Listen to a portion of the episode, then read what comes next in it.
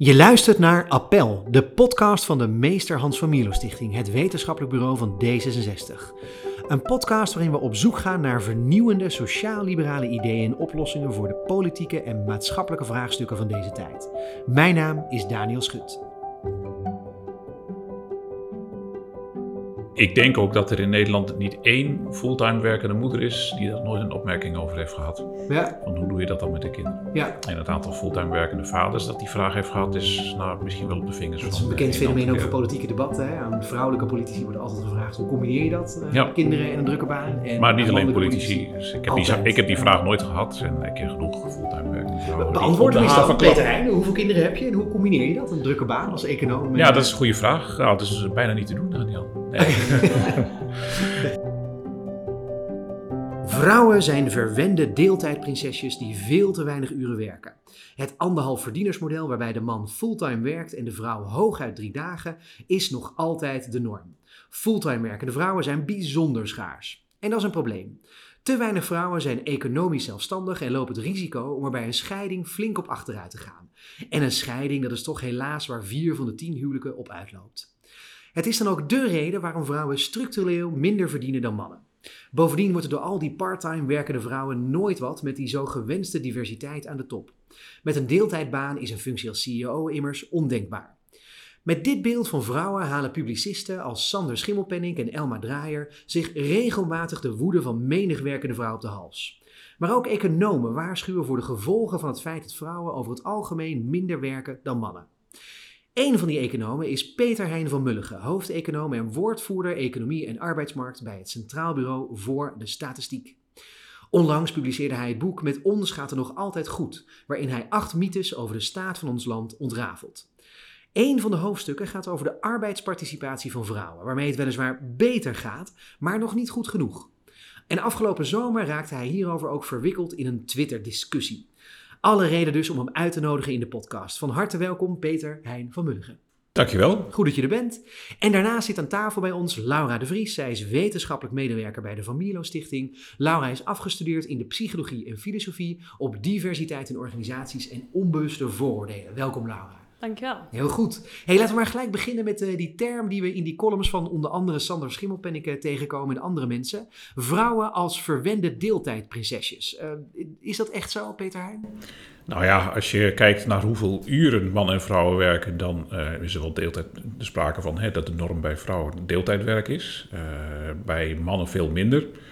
Internationaal gezien trouw- trouwens Nederlandse mannen ook wel wereldkampioen deeltijd werken. Ongeveer Ja. 1 op de vier Nederlandse mannen die werkt, doet dat in deeltijd. Het is nergens ter wereld zo hoog.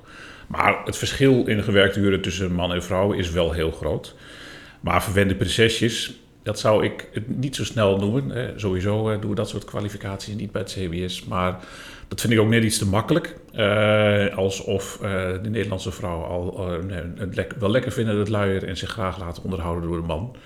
Want eh, heel veel van dit soort patronen zie je ook dat ze gewoon ingesleten zijn. En dat er een soort van algemeen, noem het maatschappelijk verwachtingspatroon achter zit. Dat is de normale situatie in Nederland, die, die min of meer standaard is. En als je daarvan afwijkt, dan wordt dat al snel gek gevonden. Ja, en je zegt eigenlijk het is cultuur, niet keuze. Ja, het is beide. Uiteindelijk, ieder individueel geval zal een eh, geval zijn van individuele keuze. Dus een, een, een stel krijgt kinderen en dan gaan ze, hebben ze het vaak met elkaar over hoe doen we dat met de carrière. En dan eh, komt er een heel toevallig bijna altijd uit dat de man is die toch voor de carrière blijft gaan en de vrouw die een stapje terugneemt. Ja. Voor ieder veel geval kun je zeggen van dat is een keuze. Maar als iedereen, of bijna iedereen in Nederland dezelfde individuele keuze maakt, kun je nog afvragen of daar echt sprake is van eh, miljoenen kleine individuele keuze- eh, of beslismomentjes. Of gewoon een algemeen patroon waar je niet aan kunt ontworstelen. Laura, hoe zie jij dit? Eh, ja, ik denk dat Peter Heijn dat heel eh, mooi uitlegt. En ik denk ook dat als je te veel focust hierin alleen maar op die individuele keuze, dan loopt de discussie eigenlijk al heel snel vast. Mhm. Eh, je moet het echt bekijken in het grotere plaatje. Hè? Want dan ga je het heel erg hebben over, oh, wat is dan een keuze? En wat is hè, nature, nurture, dat, dat idee. Ehm, maar nog een kleine nuance misschien, dat we hebben het dan over het verschil in gewerkte uren. En CBS heeft, eh, hanteert daar natuurlijk ook bepaalde termen voor. Wat, is dan, ge- eh, ja, wat, wat, wat wordt gezien als gewerkte uren? Eh, tegelijkertijd eh, werken vrouwen zeven uur meer onbetaald Dus, Hoe zit dat? Wat, eh, nou ja, als je het hebt over onbetaald werk, de zorgtaken, huishoudelijke taken en dergelijke, dan hè, dat kun je ook zien als gewerkte uren. Dat, sterker nog, dat zijn gewerkte uren, maar die uren zijn onbetaald. ja, Dus in dat, op, hè, dat nuanceert dan meteen weer dat hele idee van, oh, hè, vrouwen werken minder. Nee, vrouwen werken hartstikke veel. Eh, en misschien nog wel, nou, dat weet Peter Heijn misschien nog wel eh, beter, maar misschien nog wel meer dan mannen, als je het totaalplaatje bekijkt. Ehm, alleen, ja, een groot deel van het werk is gewoon onbetaald. We tellen het gewoon niet als baan eigenlijk wat dat betreft. Het wordt gewoon, Ja. ja, het wordt over, ja, het wordt echt overgeslagen, het wordt over het hoofd gezien. Ja, ja. Is dat eh, misschien ook een eh, vraag die je wil neerleggen bij het CBS, bij het Centraal Bureau Statistiek? Van, eh, kun je dat op een manier ook verdisconteren, Peter Heijn? Is dat mogelijk? Nou, we hebben er wel cijfers over. Eens in de zoveel jaar wordt er een enquête gehouden. Die doen we samen met het Sociaal en Cultureel Planbureau over tijdsbesteding van mensen. En dan wordt inderdaad gevraagd van nou, hoeveel uur per dag per week besteed je aan betaald werk, eh, zorg, persoonlijke verzorging, slaap, eh, mantelzorg, noem maar Ja, op. ja. Eh, nou, dat klopt inderdaad wel wat, wat Laura zegt. En als je kijkt gewoon naar, ik vind het zelf altijd het meest overzichtelijk om te kijken naar de restpost vrije tijd. Mhm. Want daar ga, dat is vaak een beetje de suggestie als het over verwende prinsesjes gaat. Ja. Eh, en de hoeveelheid... ja, we zien groene thee drinken en yoga en de vrouwen. Ja, wat, eh, eh, is, wat er dan ook gedacht wordt ja. dat ze doen. Eh hoeveelheid vrije tijd is voor man en vrouwen eigenlijk identiek. Alleen de, de verdeling van het verplichte deel van de werk, Ja. van, van de week, zeg maar, die is wel anders. En dan zie je dat mannen meer aan betaald werk doen en vrouwen meer aan zaken als zorg voor het huishouden, kinderen, familieleden. Ja, ja. De, Laura, begrijp ik aan goed dat je dan eigenlijk wil zeggen dat eh, mannen en vrouwen eigenlijk evenveel werken. Alleen dat eh, vrouwen dus meer onbetaald werk doen, als in de mantelzorg, eh, zorg thuis. ehm, en dat dat onrechtvaardig is. Ja, dus als je heel erg eh, out of the box denkt, zou je zelfs kunnen zeggen: vrouwen werken helemaal niet in deeltijd. Vrouwen werken fulltime. Alleen een groot deel van hun werk is onbetaald. Ja. Ja, ja. Dus dat onderscheid alleen al zou je al kunnen zien als problematisch. Ja, precies. Ja, helder. Hey, en dan eh, Peter Heijn, voor jou ook een vraag. Ehm, je noemde net die cijfers. Hè? In Nederland werkt dus 1 op de 4 mannen werkt deeltijd. Ehm, even wat meer specifiek de cijfers naar boven. Dus 1 op de 4 mannen werkt deeltijd. Wat is de definitie van deeltijd? Hoeveel uur is dat? Eh, en hoeveel vrouwen werken dan deeltijd? En, eh, bij vrouwen is het van de vrouwen die werken is het ongeveer eh drie kwart. En bij deeltijd eh, wordt vaak eh, de grens gehanteerd eh, dat je minder dan 35 uur per week werkt. Oké, dus 36 uur werkweek telt als voltijd. Ja. Ja, oké. dat is, ja. ja. Dus eh, drie kwart van de vrouwen werkt dan eh, minder dan 35 uur en één kwart van de mannen werkt minder dan 35 uur. Zijn daar ook trends en ontwikkelingen in in de afgelopen 10, 15 jaar? Ehm, ietsje, maar het gaat niet heel snel. Eh, hè, dus de, de grootste ontwikkeling die hebben we wel, eh, wel gehad. Hè, je zag heel duidelijk dat eigenlijk vanaf de jaren 80 en in de jaren 90 en beginjaren van deze eeuw eh, kwam het in een stroomversnelling dat er überhaupt de arbeidsdeelname van vrouwen heel sterk toenam. Ja. Daarvoor was het de minderheid van vrouwen die werkte. Inmiddels is dat eh, meer dan 60 procent. Dat, Ja. is de, dat komt redelijk dicht bij eh, de arbeidsdeelname van mannen in de buurt. En dat, het gaat gewoon over mensen die betaald werk hebben, ja of nee, ongeacht het aantal uren. Ja. Maar die trends in de, de werkweek, dat, dat kruipt een klein beetje naar elkaar toe. Maar het, het gaat niet heel hard. Je ziet wel eh, duidelijke verschillen tussen uh, hoog- en laagopgeleiden. En Mhm. hoogopgeleiden is HBO plus en laagopgeleiden zijn mensen met maximaal VMBO. Ja. Eh, dus die hebben voor de Kunnen die arbeidsmarkt... beter praktisch opgeleide versus... Nee, eh, nee, ja, praktisch opgeleide, Ja. dan heb je nog wel een opleiding. En bij praktische Ja, opleiding, dan denk je meer aan een gerichte beroepsopleiding. Dat je een opleiding hebt gedaan tot eh, verpleegkundige of lasser of kok. Dat zijn vaak mbo-opleidingen. Maar laagopgeleide mensen, dat zijn mensen die ook op de arbeidsmarkt geen startkwalificatie hebben. Dat is ook werkgevers vragen als ze personeel zoeken toch vaak wel minstens iemand die HAVO heeft of een hele praktisch gerichte beroepsopleiding. Maar hè, de, de punt dat ik wil maken is dat je hè, bij hoger opgeleiden zie je wel dat ze vaak meer uren werken. ja. Eh, en daar is het zeker het verschil bij vrouwen tussen aan de ene kant laag en hoogopgeleid redelijk groot. En bij mannen maakt het niet zo heel veel uit. Hoogopgeleide mannen werken wel iets meer uren dan laagopgeleide mannen, maar dat verschil is bij de mannen onderling eh, veel kleiner dan, eh, dan bij de vrouwen. Dat is interessant. Ja. Nou noem je wel dat die trend dus eh, eigenlijk eh, ja, ten positieve misschien is. Ik kijk even naar Laura. Hè. Dus eh, vanaf de jaren tachtig zie je wel dat vrouwen meer zijn gaan werken in principe. Ehm, moeten we niet al gewoon blij zijn met het resultaat dat we hebben? Nou ja, nee, want het probleem is, en dat werd net ook al aangestipt, ehm, dat doordat die verdeling van betaald en onbetaald werk nu zo ongelijk is, eh, zijn vrouwen dus ook minder vaak financieel of economisch zelfstandig. Mhm. En zijn ze ook, hè, komen ze vaker terecht eh, eh, in armoede, hebben ze veel lagere pensioenen. Eh, en dat is wel, dat is wel een probleem, ehm, maatschappij breed Maar, gezien. maar, maar toch, als je het dan vergelijkt met hoe het in eh, nou ja, die, eh, die idealistische, volgens het CDA dan en andere partijen, de jaren 50 en 60 vergelijkt. waarin vader altijd s s'avonds laat thuis kwam en had moeder de boerenkool klaar. ehm, dan is het toch wel een hele grote vooruitgang. Moeten we daar echt niet wel blij mee zijn? Eh, ja, zeker. Je kunt best blij zijn eh, hè, dat vrouwen vaker werken. eh, en tegelijkertijd niet blij zijn met hoe het nu gaat. Ik denk Ja. dat dat elkaar niet, eh Niet per elkaar, se uit, niet elkaar uitsluit. uitsluiten, Nee. Nee, Ja, ik denk maar- dat, dat heb je heel goed. Dat ben ik het helemaal mee eens. Hè. Je, je kunt vinden dat het beter gaat, maar nog steeds niet goed genoeg. Ja, En die dingen precies. kunnen prima naast elkaar bestaan. Dat geldt eigenlijk voor, Ja. voor ieder onderwerp. Ik kreeg ook een beetje de indruk uit wat je net zei, eh, Peter Heijn, dat je eigenlijk aangaf, nou ja, de trend is een beetje gestokt ook. Dus vanaf de jaren tachtig, hè, dat, eh, toen kennen we de zogeheten sleutelkinderen was dat. Hè. Dat waren de kinderen die dan eh, zelf de sleutel in de deur moesten steken en hun avondeten maken, omdat zowel papa als mama gingen werken. Eh, En die, die term is al apart, hè? ja, vertel, ja. Want dat zijn dan sleutelkinderen. En het, klinkt haast van, ja, dat is een beetje een zielig geval. Van, ach, jeetje, Ja. die hebben geen moeder die thuis op ze wacht. Dat, dat, dat wordt al geproblematiseerd op, op, op die manier. Ja. Hè? Dat is, eh, en, ehm, en dat sentiment heerst nog steeds wel een beetje. Dat zeg ik niet alleen op basis van hè, de eigen onderbuikgevoelens. Dat zijn ook dingen die ik zie in eigen enquêtes die we met de SCP houden. Mhm. Uh, en, en, en dat zit hier ook nog wel steeds onder. En dat is wel een, een heel hardnekkig fenomeen. Het is misschien minder extreem dan in de jaren 50. Maar een heel veel van dit soort dingen zie je dan toch wel. Uh, dat ook in een land als Nederland, waarin we ons toch vrij vooruitstrevend en modern vinden. Als puntje bij paaltje komt, toch eigenlijk vinden dat de zorg voor de kinderen een primaire taak van de moeder is. Ja. Ja. Ja. En, Nou, en, en, en, en, soms wordt dat nog wel eens gezegd als wordt gewezen naar de, die geïdealiseerde jaren 50 of 60. Ja, of het dan politici, politieke partijen zijn of niet, dat maakt verder niet zo uit.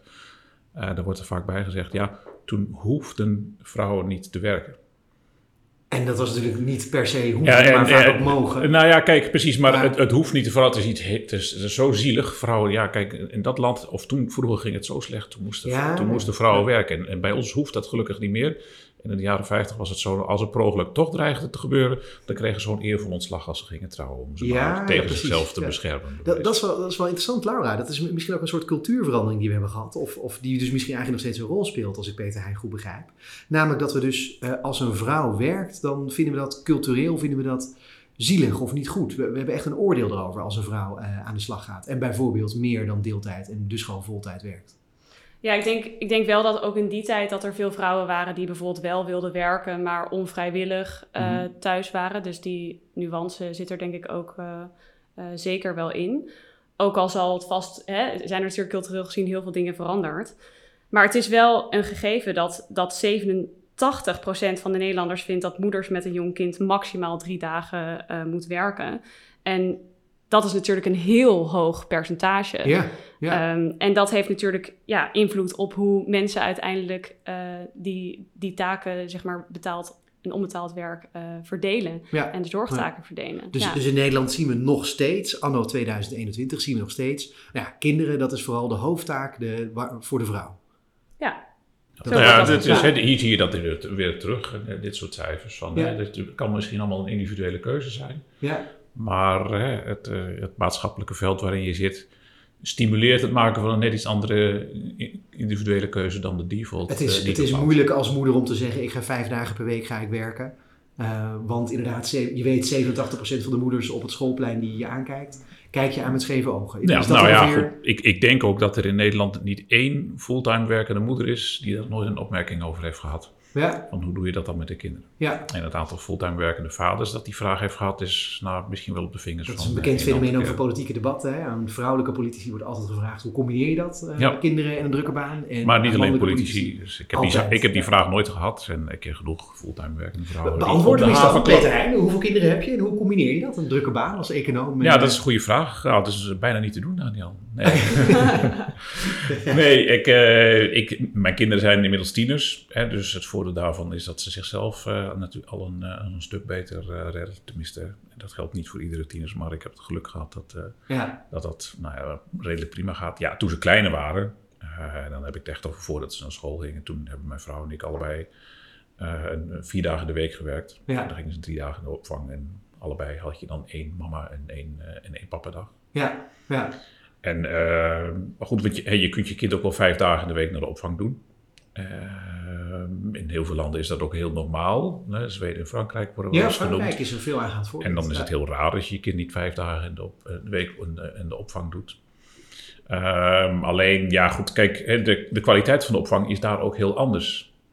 Het, Ja. woord, het, woord- woord opvang, dat suggereert misschien al een beetje... Je gooit een kind over de schutting en dan is er iemand een netje die hem opvangt. In Dat Nederland is, heb je, ja. heb je de egelopvang, je hebt de daklozenopvang, je hebt de asielzoekersopvang en je hebt de kinderopvang. kinderopvang, ja. Weet je, alsof het iets Ja, van, ach precies. jeetje, we moeten daar iets mee. Nou ja, eh, Ja. alsof het een of andere tijdelijke noodsituatie betreft, want ja, er is, er is niks anders, dus daar dan maar heen. En, en, en, en, en die landen die ik net noemde, is het ook, zit er ook een bewuste gedachte aan. Het is eigenlijk een soort voorschools iets. Ja, Het is niet alleen een plek waar je je kinderen dumpt, zoals het dan wel eens wordt genoemd, maar gewoon daar gaan de kinderen heen. En daar doen ze ook dingen. Ja, En, hè, dat is niet, ik bedoel, ze leren geen, niet al lezen als, als ze twee eh, zijn. dat, maar dat hoeft het, ook het niet, is, maar... Ja. dat zijn ook professionele krachten. En niet Ja. een soort bewaarschool van, eh, nou ja, dan worden de kindertjes even warm gehouden totdat ze Ja, s'avonds weer met eh, papa of mama mee mogen. ja, Ja, er heerst wel een beetje in Nederland dat idee dat, dat opvang slecht is voor kinderen. Terwijl, ja, ik ben toen ik klein was eh, best wel veel naar de opvang gegaan. Omdat eh, mijn moeder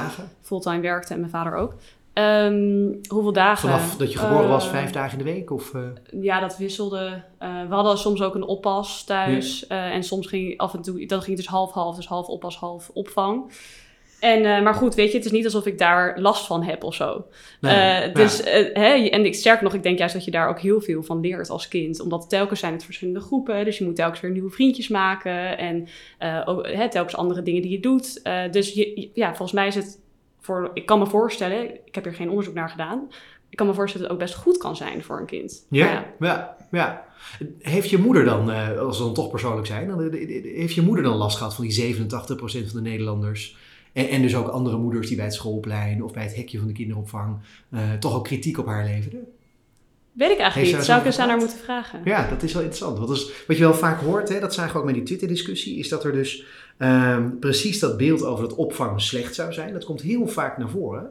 Ehm, maar dat is dus, nou, dat geef je eigenlijk ook net al aan, Laura. Het is dus heel vaak, ja, culturele, informele druk is dat. Hè? Dat je gewoon Ja. hoe je wordt aangekeken ehm, op het moment dat je je kind ja, aflevert, zeg je dan ook. Hè? Dat is dan ook soms een woord wat je gebruikt. Eh, het zijn vaak van die een beetje onzichtbare factoren eigenlijk die die druk opleveren. Sociale druk echt. Ja, absoluut. En dat heeft dus ook veel impact op eh, ja, hoe mensen zich uiteindelijk gaan gedragen. Ja. Eh, want als jij continu die vraag krijgt, dan voel je je natuurlijk veel sneller schuldig. Dan ga je veel sneller nadenken, oh ja, is het niet zo dat, oh ja, misschien is het wel slecht voor mijn kinderen. ja. Eh, doe ik dat dan wel goed? Ehm, dus ja, nee, absoluut. Wat andere mensen vinden en zeggen, nou ja, dat weten wij allemaal. Dat heeft de- wel degelijk impact op Ja. hoe jij naar dingen kijkt. ja, ja, helder, helder. Ja, dat is ook, het is ook een beetje een kip-ei verhaal, denk ik. Hè? Het is de kwaliteit van de opvang. Als die perceptie zodanig is, en is er dus een soort noodopvang, hè, dat de kinderen, mensen alleen gebruiken van, nou, het kan niet anders. Ja, Dan wordt het ook niet gezien als iets eh, dat goed is voor de kinderen. ja. En als je de hele, de, de, de hele mindset is van dit is goed voor de, voor de kinderen om vanaf zeg maar dat ze een jaar of één zijn, of eh, waar je die leeftijd ook eh, om al dingen samen te doen. En dat je daarin investeert, en dan krijg je ook automatisch een hogere kwaliteit. Dus misschien is het voor heel veel mensen ook wel zo dat de opvang gewoon niet zo groot is. Maar dat, is dan ook, dat zorgt er ook van dat de, de vraag daar niet zo groot is. Nou, in ieder geval niet te veel. Drie dagen is wel echt het maximum. En dat, daar ontsnap je daar niet aan. ja. Ja, want het is, eh, de kwaliteit is niet zo goed, omdat mensen er toch weinig gebruik van maken. En vervolgens maken mensen er weinig gebruik van, omdat de, De kwaliteit- Nou ja, in ieder geval de Ja. perceptie van de kwaliteit niet zo Ja. goed is. Hè. Dat zal per kinderdagverblijf en per kind en per lijst natuurlijk enorm eh, veranderen. Maar als in ieder geval de perceptie dat is, wordt er weinig gebruik van gemaakt. En dan, eh, als er weinig gebruik van wordt gemaakt, is er ook maatschappelijk of naar de politiek weinig signaal van jongens, eh, dat is toch een duidelijke behoefte die leeft. Daar moeten we met z'n Ja. allen in investeren en dat komt ook de maatschappij toe. Ja, ja. Hey, dat, is, dat is dan weer een geval waarin iets wat een individuele keuze lijkt eigenlijk op maatschappelijk niveau zodanig gestructureerd is dat je er dus niet meer uitkomt. Dat het dus eigenlijk oneerlijk is geworden. Nou ja, kijk, nog even los van termen oneerlijk. Kijk, individueel, als niemand er problemen mee lijkt te hebben, dan kun je zeggen van, nou ja, wat, wat is het probleem? Maar nou ja, wat Ja. jij, eh, Laura, al heel terecht aan, eh aanstipte, van, het gevolg is wel dat vrouwen na een scheiding veel meer risico lopen op, Ja. eh, op armoede, eh, op financiële kwetsbare situaties. eh, en, en, maar ook als ze niet gaan scheiden, dat ze beperktere eh, arbeidsmarktperspectieven hebben, omdat de algemene eh, maatschappelijke verwachting toch niet is dat, je, dat het als vrouw normaal is als je voor een carrière kiest. Dus dat zijn allemaal een beetje onzichtbare krachten die je soms ook misschien wel internaliseert. Ja. Ehm, en daar heb je als individu eh, last van. Maar ik denk dat je daar ook als maatschappij enorme kansen mee laat liggen. Ja, ja. De- toch tegelijkertijd impliciet zit er, eh, wat ik nu al wel hoor, ook een soort, eh, van, vanuit jullie kant misschien ook een soort norm. Wat jullie allebei zeggen, namelijk dat het goed is om eh, meer voltijd te werken. Hè. In principe zeg je dus, nou ja, er zit verschil, Peter Heijn, er zit verschil tussen mannen en vrouwen. Eh, Laura, jij zegt vrouwen werken eigenlijk al fulltime, alleen een deel daarvan is onbetaald. Ja. Eh, maar, maar dat betekent dus wel dat je impliciet eigenlijk een norm geeft over het is goed juist ook om richting een 40 uur werkweek te gaan. eh, en dat dan maar gewoon te betalen ook. Ehm, moet je dat eigenlijk wel willen? Is het eigenlijk niet fijner als iedereen gewoon deeltijd werkt? Nou ja, wat ik goed vind is dat eh, zowel vrouwen als mannen financieel en economisch zelfstandig zijn. Ja. Dat Ja. vind ik goed. En ik vind het niet goed als mensen zich over de kop werken of zo. En ik ga ook geen norm opleggen over hoeveel mensen zouden moeten werken in de week. Eh, alleen wat je nu ziet is dat het ongelijk verdeeld is. Ja. En eh, hè, hoe je dat dan vervolgens gaat doen, ja, dat, dat is dan de volgende stap. Eh, hoe ga je bijvoorbeeld als overheid dan stimuleren dat het gelijker verdeeld wordt? Ehm, dat, ja, dat is voor mij dan de, de extra. Maar waar het om gaat is Ja, dat je precies. die ongelijke, eh, die ongelijke dus kansen is die het, is het ook prima als, ja. een, als mannen dus ook driekwart van hun werktijd eh, deeltijd gaan werken? Als driekwart van de mannen deeltijd gaat werken? Ja, als dat kan. En Ja. je, eh, nou ja, dat geeft ook mannen. Heel veel mannen die willen ook graag meer tijd besteden met hun kinderen, heb Ja. ik gelezen. Eh Sophie van Gol die heeft ook een heel mooi boek geschreven waarom vrouwen minder verdienen en wat we eraan kunnen doen. Daarin geeft ze ook heel mooi al deze punten weer. Van nou ja, mannen willen bijvoorbeeld heel graag. Een deel van de mannen in ieder geval wil meer voor hun kinderen eh, zorgen. Eh, een deel van de vrouwen die bijvoorbeeld in deeltijd werkt, 13% namelijk, die wil ook meer uren werken. Dus het is wel iets, hè, ook genuanceerder dan, oh, vrouwen nou ja, kiezen er helemaal zelf voor zo om in deeltijd te werken. Of het Ja. zijn alleen maar die verwachtingen. Nee, een deel van die vrouwen wil helemaal niet in deeltijd werken. Maar vanwege omstandigheden, bijvoorbeeld omdat hun werk geen ja, groter contract zeg maar, aanbiedt. ehm, eh, of omdat de werkomstandigheden niet goed zijn, ja, worden ze, zijn ze uiteindelijk genoodzaakt om alsnog in deeltijd te werken. Dus zij schrijft ook, Sophie, schrijft, Sophie van Gol schrijft ook, eh, dat als de voorwaarden van het werk zouden veranderen, dat zelfs 70% van de deeltijd werkende vrouwen meer uren zou willen werken. Bijvoorbeeld als ze zouden kunnen thuiswerken of een kortere reistijd eh, zouden hebben. Ja, Dus interessant dat je het zegt. Want het gaat Ja. inderdaad niet alleen om salaris, het gaat om alle voorwaarden eromheen. Nou ja, voor een deel dus wel. Dus Ja. als je, daar kun je dus als overheid wel degelijk ook, denk ik, in sturen. Maar hier ligt ook gewoon een grote verantwoordelijkheid voor werkgevers. Ja. Eh, hoe, hè, als je vrouwen in, die, in dit opzicht iets tegemoet komt, omdat hun leven er nu op dit moment nu eenmaal anders uitziet, omdat ze dus meer zorgtaken op zich nemen, los van waar dat dan vandaan komt. Eh, maar die, over, die, die verantwoordelijkheid kun je wel pakken. Ja. Ehm, dus ik zou zeggen, doe dat ook. Ja. Dus misschien aan het eind gaan we nog even wat oproepen Ja. aan de politiek eh, plaatsen. Maar dat is een hele goede, denk ik, om, eh, om in het oog te houden. Eh, Peter Heijn, ja? Salaris en, en voorwaarden? Nou ja, ik, ik, ik, ehm, ik, ik sluit me wel aan bij Laura. Kijk, weet je, eh, nog even van los van de feit of je, eh, de vraag of je deeltijd of voltijd beter vindt, op wat voor manier dan ook. Het, het lijkt mij toch het plezierigst als, eh, als iedereen die keuze voor zichzelf kan maken. Ik zou zelf niet, niemand willen dwingen om voltijd te werken of juist niet. Maar eh, eigenlijk is, vind ik zelf het grootste raadsel waarom dat voor mannen en vrouwen anders zou moeten zijn. Ja. Ja. En er is, er er is geen enkele rationele reden te bedenken waarom het logischer is dat vrouwen eh, minder betaald werk doen en meer zorg, huishouden en allemaal dat soort zaken. En mannen juist, juist wel. Ik kan, eh, Ja. ik, ik kan, die niet, kan die niet bedenken. En, en toch is het in de praktijk zo. Ja, maar, maar hel- help me dan wel even het pro- probleem goed te, te snappen daarin. Want, eh, en dan, dan beginnen we echt met een verre uithoek. Want als je kijkt naar eh, bepaalde politieke partijen, die meer vanuit de rechtsconservatieve hoek, die beweren ook, die zeggen, nou ja, vrouwen hebben gewoon, kiezen gewoon andere soorten banen. Ehm, hey, je merkt dat in het onderwijs en de zorg, daar zitten vooral veel vrouwen. Mannen kiezen dat minder. Eh, en mannen kiezen vaker de banen nou ja, waar je dus heel veel geld mee verdient. Ehm, is dat dan het verschil misschien niet? Of hoe zit dat precies? Nou ja, kijk, dan kom je weer bij hetzelfde verhaal over van maatschappelijke verwachtingen versus eh, individuele keuzes. Ja, Ja. Ja. is, eh, een, een, een zekere uitkomst hoeft niet eh, een natuurlijk proces te zijn. Ja. De Ja. wereld verandert altijd. Eh, ik speel het even is- advocaat van de duivel. Hè. Ik zeg niet dat ik het vind, maar ik speel even advocaat van de duivel. Ehm, je kunt natuurlijk zeggen, er zijn gewoon biologische verschillen tussen man en vrouw. Eh, ze maken andere hormonen maken ze aan, eh, hebben een andere hersenstructuur, andere organen. En daardoor ehm, ja, is het ook logisch dat ze een ander levenspad kiezen. Ik weet niet of dat zo is. Eh, maar zelfs als dat zo zou zijn, als biologische verschillen man, tussen man en vrouw eh, ervoor zorgen dat eh, mannen misschien andere carrièrekeuzes maken dan vrouwen, waar ik eh, ten zeerste betwijfel, maar hè, laten we het even vanuit gaan dat het zo is.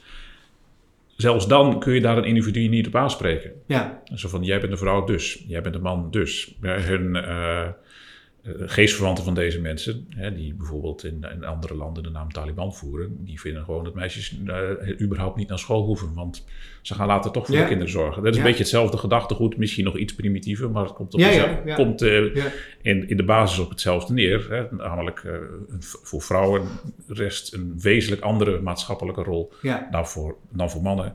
En dat is nu eenmaal altijd zo geweest. En daar moet niemand over zeuren. Ja. Sterk, maar goed, het, het kan zijn dat er verschillen zijn tussen mannen en vrouwen. En biologisch zijn die er ook. Eh, wat dat voor maatschappelijke consequenties heeft, dat vind ik wat minder. Dat is een eh, volgende stap Vind ik wat minder helder. Ja. Maar zelfs als dat eh, tot andere uitkomsten zou leiden, dan nog vind ik niet dat je een individu puur op basis van zijn geslacht, gender, Ja. kunt zeggen van, eh, nou jij, jij hebt deze chromosomenzet, dus jij moet maar eh, voor Ja. de klas of eh, voor bejaarden gaan zorgen. Ja. En jij moet maar eh, machines gaan ontwikkelen. Ja. Dat, dat vind ik heel raar. Ja, Laura, ik moet die vraag natuurlijk wel stellen, want het is wel wat in het maatschappelijk debat leeft, hè, dit, soort visies. Maar wat is jouw kijk daarop? Nou ja, in, in het boek van Sophie van Gol, eh, ge- eh, zij gebruikt een hele mooie quote van Chimamanda Ngozi Adichie. En die luidt als volgt. The knowledge of cooking does not come pre-installed in a vagina. En dat lijkt me best wel Ja. hè, straightforward eh, Ja. van waar we het over hebben. Eh, en vanuit de psychologie weten we ook dat bijvoorbeeld het hormoon testosteron... eh, iedereen denkt van, oh, dat, dat is super hè, mannelijk hormoon. En dan Ja. soort van, ja, dat je daar heel erg... eh, nou ja, risicovol gedrag en agressief gedrag en zo van gaat vertonen. Nou, dat, dat is deels zo, maar dat hangt dus heel erg af van de context. Dus wat is bijvoorbeeld aangetoond? Dat testosteron ook heel erg in relatie staat met eh prosociaal gedrag en zelfs zorggedrag. Maar dat hangt dus heel erg Oh. af van de context. Ja. Dus in een context waarin mannen heel erg leren dat mannelijkheid betekent om agressief te zijn of risicovol gedrag te vertonen, of hè, juist het tegenovergestelde misschien van zorg, eh, gaan ze dat ook doen. Ja. Eh, dus het is een beetje, nou, het is kip-ei verhaal, verhaal sowieso, maar het is ook een beetje een zelfvervullende profetie in die zin. En er is zelfs aangetoond ook dat in ieder geval voor een deel sociale rollen en verwachtingen die we hebben van elkaar, dat die ehm, eh, eh, hormonale regulatie beïnvloeden. Dus hè, Ah, externe Ja. beïnvloeding van jou, letterlijk je hoe je fysiek eh, werkt, maar ook psychologisch. Hè? Dus je sociale re- regulatie, dat die normen en verwachtingen dus beïnvloeden hoe je omgaat met dingen, met relaties met anderen, je gedachten, je gevoelens, je gedragingen. Eh, dus het is iets, nou ja, genuanceerder en complexer dan alleen, oh Ja. jij hebt dat hormoon, dus dan Dus ben je altijd dit of Ja. zo. Ja. En, Ja. en daarnaast hebben we natuurlijk het hele issue van dat, dat wanneer je als vrouw dan eh, op de arbeidsmarkt komt, dat je ook vaak te maken hebt met vooroordelen en bias en discriminatie. Hè? Dus als je bijvoorbeeld Precies, een cv voor je hebt van een vrouw en exact hetzelfde cv van een man, wordt het cv van een vrouw altijd negatiever be- beoordeeld. Ja. Vaak negatiever beoordeeld. Dat soort ongelijkheden, zeg maar. en ik vind het verhaal van de hormonen echt razend interessant. Want eigenlijk zeg je dus dat hormonen niet zomaar een biologisch gegeven zijn, maar altijd in een culturele context eh, invallen. Ehm, en daardoor ook gemodereerd worden zelfs. In ieder geval voor een deel. Ja, en, en, en het tweede is, en dat is eigenlijk wat Peter Heijn net ook aangaf. Je zegt, nou ja, zelfs als er nog steeds daar verschillen uit voortkomen, dan nog is het dus de vraag hoe de maatschappij ermee omgaat. En hoe je het individu daarop oordeelt. Dus als je inderdaad een sollicitatie hebt voor precies dezelfde baan, een man en een vrouw solliciteren, dan wordt nu nog steeds de man positief beoordeeld. Ondanks dat het precies dezelfde baan is, precies dezelfde cv, precies, Precies. dezelfde achtergrond. Ja. En, en als vrouwen dan bijvoorbeeld, nou, vrouwen met kinderen, die worden ook veel negatiever beoordeeld eh, op werk dan, eh, dan mannen met kinderen bijvoorbeeld. ja. Eh, nou ja, en er zijn talloze onderzoeken. Na- Naomi Ellemers, hoogleraar aan de Universiteit Utrecht in de sociale en organisatiepsychologie, die heeft een artikel geschreven waarin ze echt, nou ja, eindeloos dit soort onderzoeken eh, gewoon opsomt. ehm, nou ja, het, allerlei verschillende vormen van dat je bijvoorbeeld dat moeders dus twee keer, of ja, me- eh, vrouwen met kinderen, twee keer minder vaak worden aangeraden voor een baan dan vrouwen zonder kinderen. Ja. En dit staat helemaal los van hun kwalificaties. Dat, Ja. soort dingen. Dus dat. Maar, heb je ook niet een klein beetje empathie misschien met een werkgever? Eh, je bent bijvoorbeeld eh, nou, een consultingbureau of een advocatenkantoor of eh, een cv-installatiebedrijf. Er komt een vrouw solliciteren, die is in de 25. eh, en je weet, ja, als ze al kinderen heeft, dan weet je dat ze daar, gezien de culturele verwachtingen, dat ze heel vaak gaat bellen en zeggen: Ik kan vandaag niet op de meeting komen, op het werk komen, want ja, de kinderen zijn ziek thuis. Eh, of als ze nog geen kinderen heeft, dan weet je, je moet zwangerschapsverlof gaan betalen. Ja, dat is ook een beetje Nou, ik heb zo'n vertrouwen in de Nederlandse innovatieve geest dat Ja. ik echt geloof dat, eh, dat we hier wel mee om kunnen gaan. Ja, ik denk ook, nou ja, als je dit een issue vindt, dan kan je er gewoon mee aan de slag. En soms neemt, moet je dan misschien wat meer stappen zetten, of misschien ben je de eerste. Maar doe het. Ja. Want ja, ik bedoel, het is het, het, is het waard. En het, het- soms is het doel ook, nou ja, zo belangrijk dat je daarvoor misschien iets harder moet En, rennen. en dan zou je dus ook inderdaad zeggen, eh, dan kun je als overheid kun je iets als ouderschapsverlof bijvoorbeeld gelijk trekken. Kun Ja, je, maar ook creatiever omgaan met werk. Waarom moet een managerrol, eh, dat werd, ook laatst gezegd in de Volkskrant of zo, dat, het, dat is dan topsport. En dan, weet je wel, om, om dan hoger... Ja. En dan snap ik, aan de ene kant denk ik, ja, oké, dat is topsport. Maar ik denk ook dat, nou ja, misschien, oké, niet de, hè, de toppositie, eh, dat je hè, als CEO kan me dat ook wel voorstellen, maar gewoon een managersfunctie of zo. Waarom moet dat altijd fulltime? Ja. Zijn er niet manieren om dat ook parttime in te... Ik kan me gewoon niet voorstellen dat we zo creatief zijn met z'n allen en zo innovatief en zoveel kunnen, maar dat kunnen we dan niet. ja, ja. Peter Heijn? Ja, kijk, wat je net zegt, hè, hebben we daar een beetje sympathie voor. Dat is, hè, dat is ook nou ja, die visueuze cirkel uh, waarin we ons met z'n allen gevangen houden. Ja, ja. Wat als de praktijk is dat vrouwen inderdaad uh, sowieso al, ook voor de komst van kinderen, uh, veel vaker parttime werken en helemaal na de kinderen. Uh, als dan een, een, een, een manager twee mensen, ze geeft die een aanmerking voor de promotie. Ze zijn allebei een jaar of dertig. De ene is een man en de andere is een vrouw. Ze hebben allebei een partner. Dat die denken, ja, kijk, die vrouw is misschien ietsje beter. Heeft uh, ook wat betere opleidingspapieren. Want dat yeah. is namelijk in de praktijk ook zo. Yeah. Uh, dat ze toch vaak voor de man kiezen. Want ze denken van, ja, maar zul je zien. Ik geef uh, nu die vrouw een promotie. En over twee jaar krijgt ze ineens kinderen. En dan gaat ze zeggen dat ze toch uh, liever drie, vier dagen de week wil werken. En die man, die vindt 60 uur in de week geen probleem.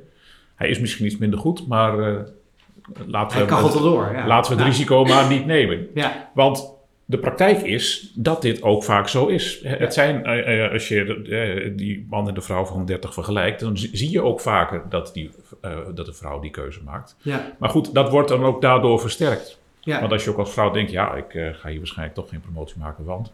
Dus ja, laat ik dan inderdaad toch maar uh, inderdaad die keuze maken voor de kinderen. Weer die zogenaamd individuele keuze. Ja, ik denk wel dat dat langzaam uh, aan het veranderen is. En, uh, en dat zie je ook al in het feit dat uh, het opleidingsniveau bij sowieso onder de 50 is het bij vrouwen hoger dan bij mannen. Maar hoe jonger het wordt, hoe groter het verschil is. Mm -hmm. Mannen zijn ook vaker op, hoger opgeleid dan vroeger. Maar bij vrouwen is, uh, is die vooruitgang of die verhoging van het opleidingsniveau nog veel harder gegaan. Ja. ja. Dus ja, qua, qua, papieren hebben vrouwen wat dat betreft een streepje voor. En, en, en, dat is, vind ik ook altijd wel weer een interessante als het over hè, die zogenaamde natuurlijke verschillen gaat tussen man en vrouw. Hè, dus mannen zouden van nature ambitieuzer zijn, meer uit het maatschappelijk succes ja. en dergelijke. Dan denk ik ook altijd van, ja, maar hoe kan het dan? Dat als je naar mannen en vrouwen kijkt, zolang ze nog onderwijs volgen, of het dan een middelbare school is of een vervolgopleiding, in alle aspecten vrouwen het beter doen. Ja. Betere cijfers halen, harder werken, gedisciplineerder zijn. Uh, en, en, en, en, zodra dan gewerkt moet worden, dan is het ineens heel erg anders. Dan draait het om. Ja. Ik kan me niet voorstellen dat er ineens zo rond de twintigste of wanneer ze stoppen met de opleiding, ja. dat er ineens iets heel geks in de hormonale huishouding gebeurt. Waardoor vrouwen ineens van nature de ambitie laten varen en mannen ineens het licht gaan zien. Ja, ja. De, wat gebeurt er dan? Ja, ik heb al een beeld. Ik denk dat het gaat zijn inderdaad de druk van de maatschappij. Dat, dat, maar, dat zijn ja. ook de verwachtingspatronen. Ja. Het, Ja. Dus uh, die jongens die op de middelbare school de hele dag op de bank hingen, wat zaten te game of te blowen, die zodra er gewerkt moet worden, dat ze niet denken, oh, er zijn nu toch andere dingen waar ik mee score. Huppakee, Ja. ik ga voor de stoere baan met de leaseauto en bij de vrouw is het precies andersom. Ja, Ja. Een beetje Ja. raadselachtig eigenlijk. Ja, ja. Laura, hoe zie jij dat? Eh, ja, volgens mij, volgens mij klopt dat wel. Ik, ehm, eh, ik denk dat dat. Ik kan me voorstellen dat er een soort. Dat schrijf je ook in je boek volgens mij. Dat er een soort an- anticipatie-effect is. Hè? Van, dus je anticipeert dat je, eh, dat je ook eh, dan als je gaat. Nou, als je afgestudeerd bent, bijvoorbeeld minder in deeltijd gaat werken. Dus ik kan me ook ergens voorstellen, dat dacht ik trouwens toen ik je boekje las, boek las, dacht ik van, misschien is het wel zo dat vrouwen ook denken van, ik ga nu alles eruit halen, zodat ik als het ware het hoogste kan insteken, zodra ik de arbeidsmarkt betreed. Zodat ik dan in ieder geval die part-time job nog het meeste kan verdienen.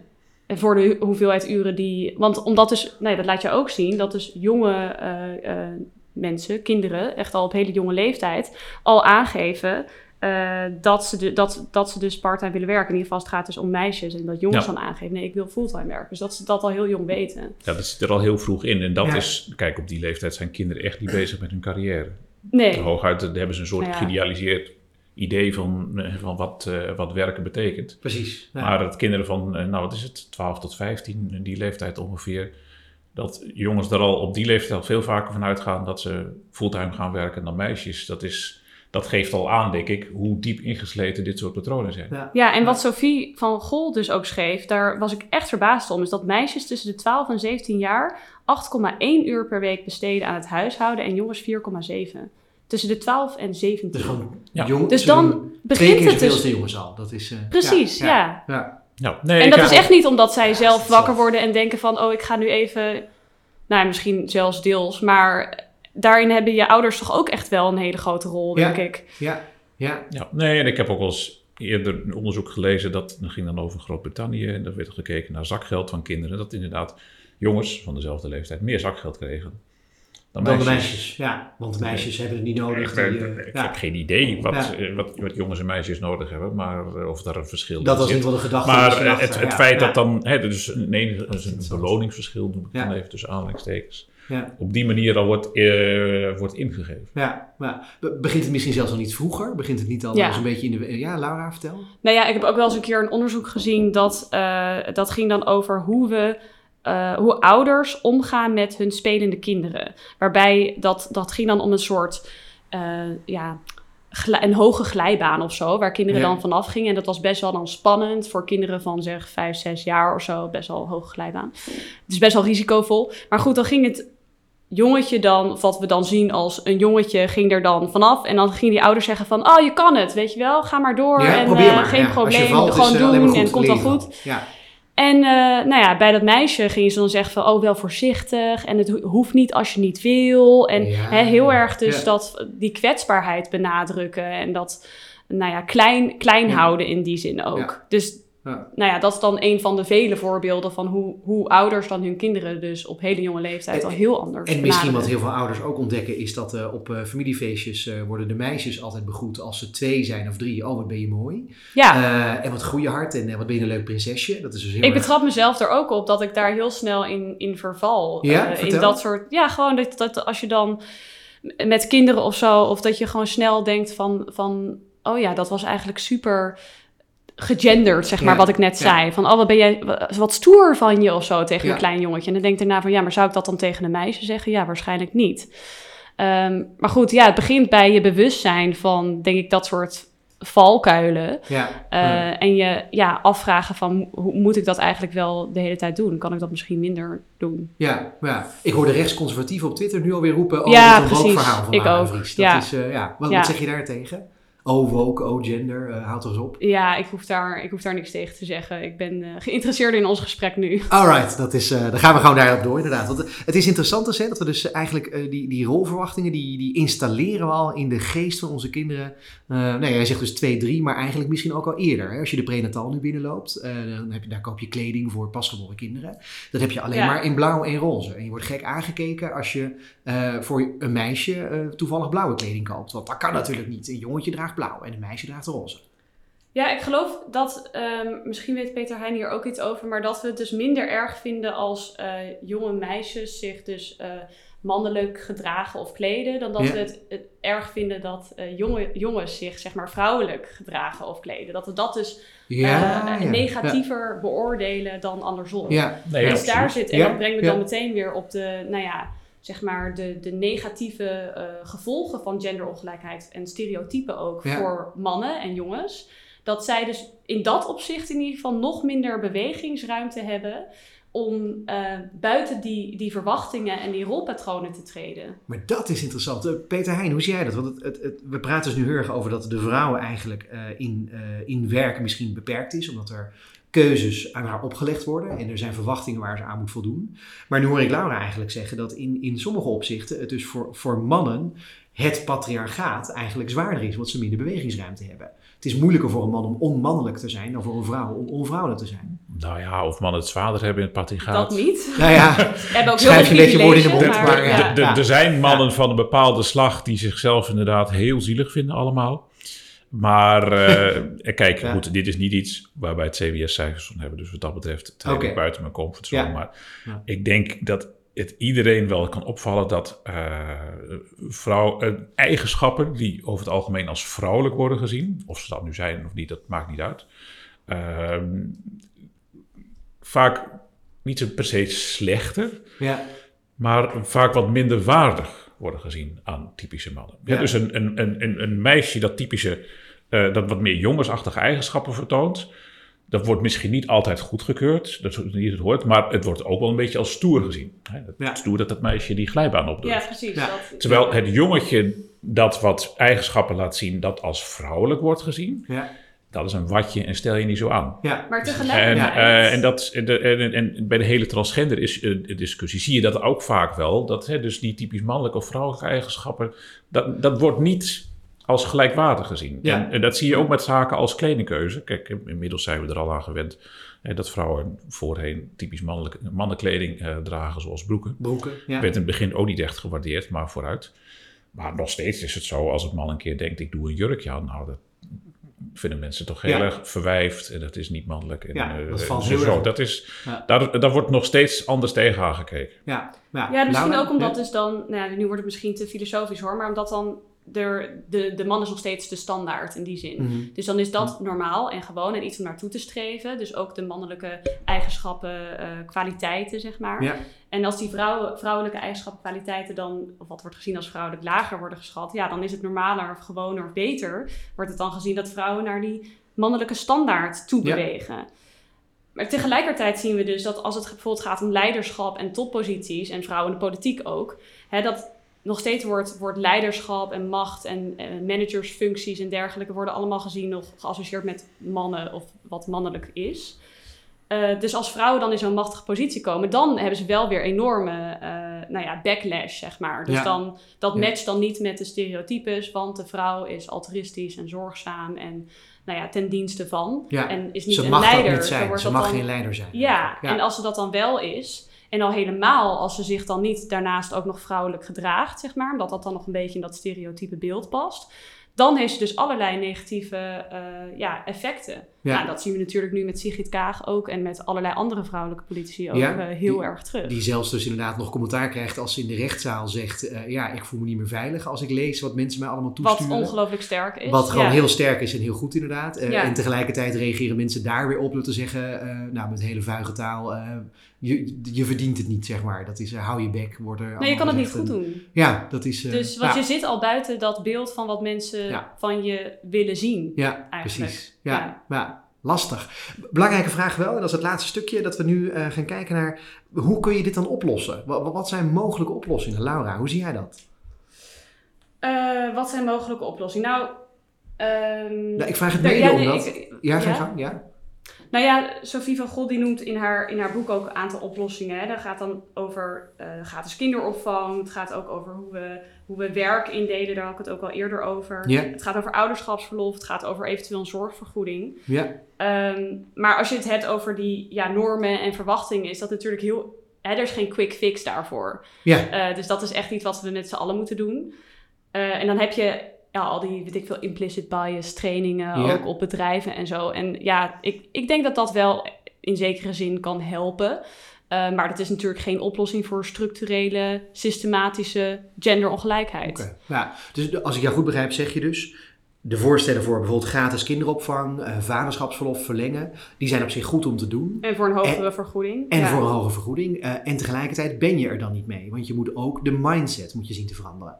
Wat kun je dan doen om die mindset te veranderen, Laura? Ja, dat, dat is een hele lastige vraag. Dus dat soort trainingen zijn dan meer individualistische manier, zo zie ik dat dan, om, om uh, ja, cult deze cultuur te veranderen. Maar ik denk dat um, de politiek hierin ook een soort um, ja, symbolische functie toch wel heeft. Hè? Dat als jij, hè, als Rutte bijvoorbeeld zegt van, oh ja, ik kijk alleen naar kwaliteit. Ja, dat is gewoon niet bevorderlijk voor het veranderen van een cultuur. Dus ik denk dat mensen die, hè, waar veel mensen naar luisteren, die veel mensen als hoog hebben zitten, zeg maar hoog hebben zitten, dat zij een, een voorbeeldfunctie hierin hebben. En ook, of misschien vooral wel mannen. Ja. Dus als zij ja, dat meer zouden uitschalen van... oké, nee, ik vind het serieus belangrijk om deze en deze reden... dan gaat het veel meer leven. En dat betekent dus ook uh, vaker de vraag stellen aan mannen... hoe combineer je dat, uh, kinderen en werk tegelijkertijd? Uh, en het ook normaal maken dat, dat ze dus inderdaad vaker achter het aanrecht staan, bijvoorbeeld. Ja, bij, bijvoorbeeld, ja. Ja, ja Peter Heijn? Nou ja, ik denk dat er sowieso wel een, een onderstroom is richting die kant... Ja. Het, is, uh, het, we zitten nu natuurlijk inmiddels, zeker in een land als Nederland, al decennia in een, in een langzaam patroon van meer emancipatie van het individu. Ja. Op, op, alle, op alle fronten. Uh, en soms gaat dat wat schoksgewijs. En dan gaat het sommige mensen wat te snel en andere mensen nog veel te langzaam. Maar ja, goed, je ziet dat dat lang niet altijd genoeg is. en dan zou je Nederland eens kunnen vergelijken met een land als Zweden, ja, mm waar we ons vaak wel graag willen spiegelen. Het Noord-Europees land, ook allemaal heel progressief en, en liberaal. Zo, toch een beetje sociaal-democratische de achtergrond. Tegelijkertijd uh, is de situatie van Zweedse vrouwen op de arbeidsmarkt behoorlijk andere dan die van Nederlandse vrouwen. Ja, Ik ken genoeg verhalen van Zweedse vrouwen die dan een tijdje in Nederland wonen en verbijsterd zijn over het hier eraan toe gaat. Die denken van, ik dacht dat Nederland een modern land was, maar het blijkt een of andere bijna primitieve samenleving te zijn wat dat betreft. Maar ook in Zweden is dat niet altijd zo geweest. En in Zweden zijn er natuurlijk hele grote verschillen nog steeds tussen hoe er tegen mannen en vrouwen wordt aangekeken van ook een maatschappelijke rollen. Maar daarin zie je tussen hè, de, hoeveel mannen en vrouwen aan betaald werk doen, dat verschil is dus nog steeds. Maar is heel veel kleiner dan in Nederland. En dat, dat alleen al is voor mij nog weer een extra bewijs voor het feit dat al die zogenaamde biologische verschillen als tussen man en vrouw doorslaggevend. Cultureel goed. Dat dat, dat, dat, dat belangrijk is, want zoveel.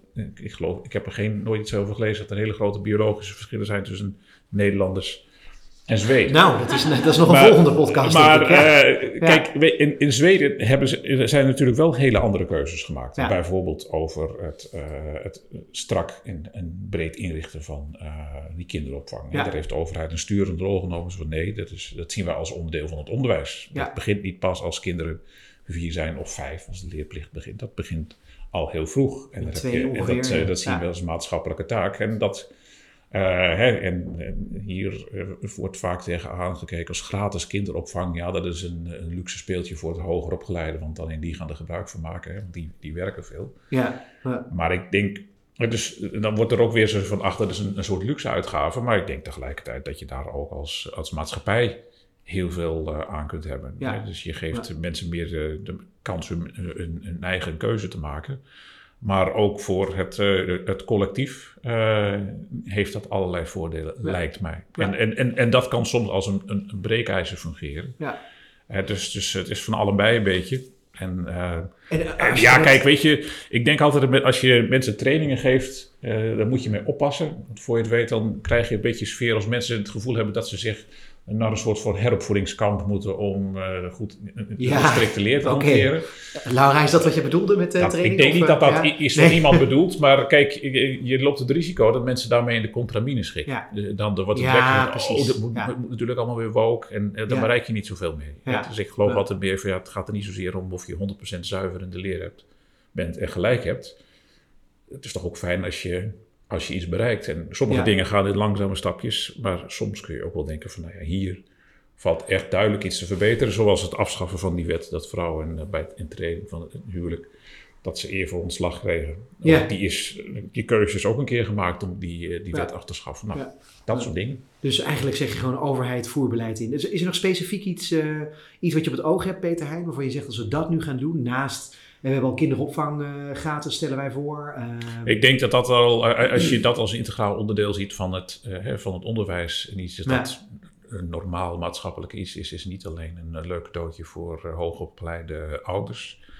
Ehm, daarmee, ik denk mm, dat, eh, dat dat ook al wel hele grote gevolgen heeft voor de maatschappij. Want ehm, iedereen die dat wil, dan eh, maar wordt het ineens veel makkelijker om gewoon eh, voor een fulltime baan te ma- gaan, waarin je carrière kunt maken. En dat Ja. hoeft natuurlijk niet iedereen, dat wil niet iedereen. Dat, en daar lijkt me helemaal eh, niks mis mee. Maar dat maakt het in ieder geval voor vrouwen net iets makkelijker om dat te doen zoals het dat voor Ja. mannen nu eh, in feite al is. Dus ik denk echt niet dat als je dat eh, doet, dat binnen vijf jaar dat er ineens volledig naar rato is, mannen en vrouwen in eh, topposities of in bepaalde banen en sectoren.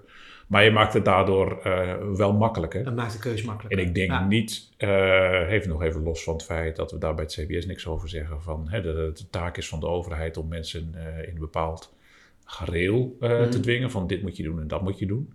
Maar ik denk, dus de overheid is voor iedereen, wij zijn met z'n allen de overheid eigenlijk. Ja. Ik bedoel, Ja. Nederland is een eh, vrije democratie, hè, dat is de overheid, dat ben jij, zou je, zou je kunnen zeggen. Ik Dus- dacht dat het de maatschappij was, maar ja. ja, ook, ook dat. Hè, maar dat je gewoon, dat we door, met, met z'n allen voor elkaar hè, die positie kweken. Dat iedereen gewoon eh, ook zoveel mogelijk in eigen, vrijheid zijn eigen keuzes eh, kan maken. Want Ja. daar worden we met z'n allen beter van. Ja. Laura, wat is een ding wat we morgen moeten invoeren als politiek? Nou ja, daar nog misschien een nuance op. eh, van, eh, hè, we moeten als overheid misschien niet veel sturen, maar we sturen al. Want ik ben geen fiscalist, maar voor zover ik weet is er best wel veel in het fiscale stelsel ingericht op het anderhalf verdienersmodel. Ja, Nou ja, dat geeft al aan dat we nu wel degelijk sturen, heel erg zelfs. Hè? En eh, de, de, het is ook een keuze om eh, kinderopvang van een bepaalde kwaliteit te laten zijn... of kinderopvang al dan niet gratis te maken. Dat zijn allemaal keuzes. Dus beleid is niet neutraal. We zijn nu al niet neutraal. Alleen we moeten ons afvragen wat we, wat we willen. Eh, en daarin zou ik zeggen, nou ja... Nogmaals, ik ben geen fiscalist. Maar probeer dat dan anders in te richten... zodat het makkelijker is voor mensen om ja, een keuze te maken die beter past bij wat ze willen. Want zoals ik al eerder zei, er zijn heel veel vrouwen die de, en mannen die Ja. de werk- en zorgtaken anders willen inrichten. Dus die, die ruimte moeten we geven en daar kan de overheid ook een rol in spelen, denk ik. dankjewel. Ja, Nee, dat, dat klopt wel. Ik denk dat heel veel dingen die er nu gedaan eigenlijk al impliciete keuzes zijn. Net zoals even over het, het vrouwenquotum. Daar wordt, wordt het brand geschreeuwd, dat is discriminatie. ja. Ik heb daar zelf niet zo'n eh, zo- hele sterke opvatting over of het goed of slecht zou zijn. Maar ik denk dan wel van ja, maar denk je dan dat het tot nu toe nooit eigenlijk impliciet gewoon stiekem al, een- al die tijd een mannenquotum Het- was? precies. Ja, Ja, precies. Maar alleen dat werd nooit zo Ja. benoemd. Want ik denk dat iedereen vaak genoeg in zijn leven te maken heeft gehad met een bijzonder middelmatige man op een bepaalde positie, waarvan je je afvraagt hoe die persoon in godsnaam deze plek heeft kunnen bereiken. Het was in ieder geval niet de basis van de kwaliteit. Precies. Ja. Laura, is er vrouwenquotum, zie je ook zitten. Dat is eh, door de Eerste Kamer onlangs goedgekeurd. Nou, ik denk dat we wel op moeten passen met eh, discriminatie proberen om te draaien, zeg maar. In de zin van dis- di- discriminatie vindt, betekent niet alleen het maken van onderscheid, maar voor mij ook echt structurele achter, achterstelling, maatschappelijk gezien, die je echt terug kan voeren in de geschiedenis. Dus als je het nu hebt over eh, het, dat mannen dan nu gediscrimineerd worden, dat, dat, is, dat, dat matcht dan niet met mijn definitie van, eh, van Ja, discriminatie, zeg maar. Ja. Je kan het wel hebben over ehm, affirmative policies en hè, wat je wel of niet eh, wil doen om mensen in, in dat opzicht eh, te, te helpen of om gelijkheid eh, Ja. te bevorderen. Eh, maar discriminatie kan je niet zomaar even omdraaien. Ja, precies. Maar dat betekent dat je, dat je een vrouwenquotum wel of niet een goed idee vindt voor die Raad van Commissarissen? Oh ja, ik, ik, nou ja, ik denk dat zo'n quotum dat dat wel degelijk eh, kan helpen als je Ja. dit een probleem... En ik geloof dat het ook een, een ingroeiquotum is. Hè? Dus het is niet van oké, we hebben nu een quotum en dat blijft voor altijd. Ja. Het is echt bedoeld als een middel om die gelijkheid eh, te krijgen. En daarna zien we weer verder. Hartelijk dank. Dankjewel, Peter Heij van Mulligen en Laura de Vries. Eh, heb je dan niet gedaan? Abonneer je dan op deze podcast via jouw favoriete podcast-app, zodat je nooit meer een aflevering mist. En de volgende keer is politiek filosoof Josette Damen te gast. Graag tot dan!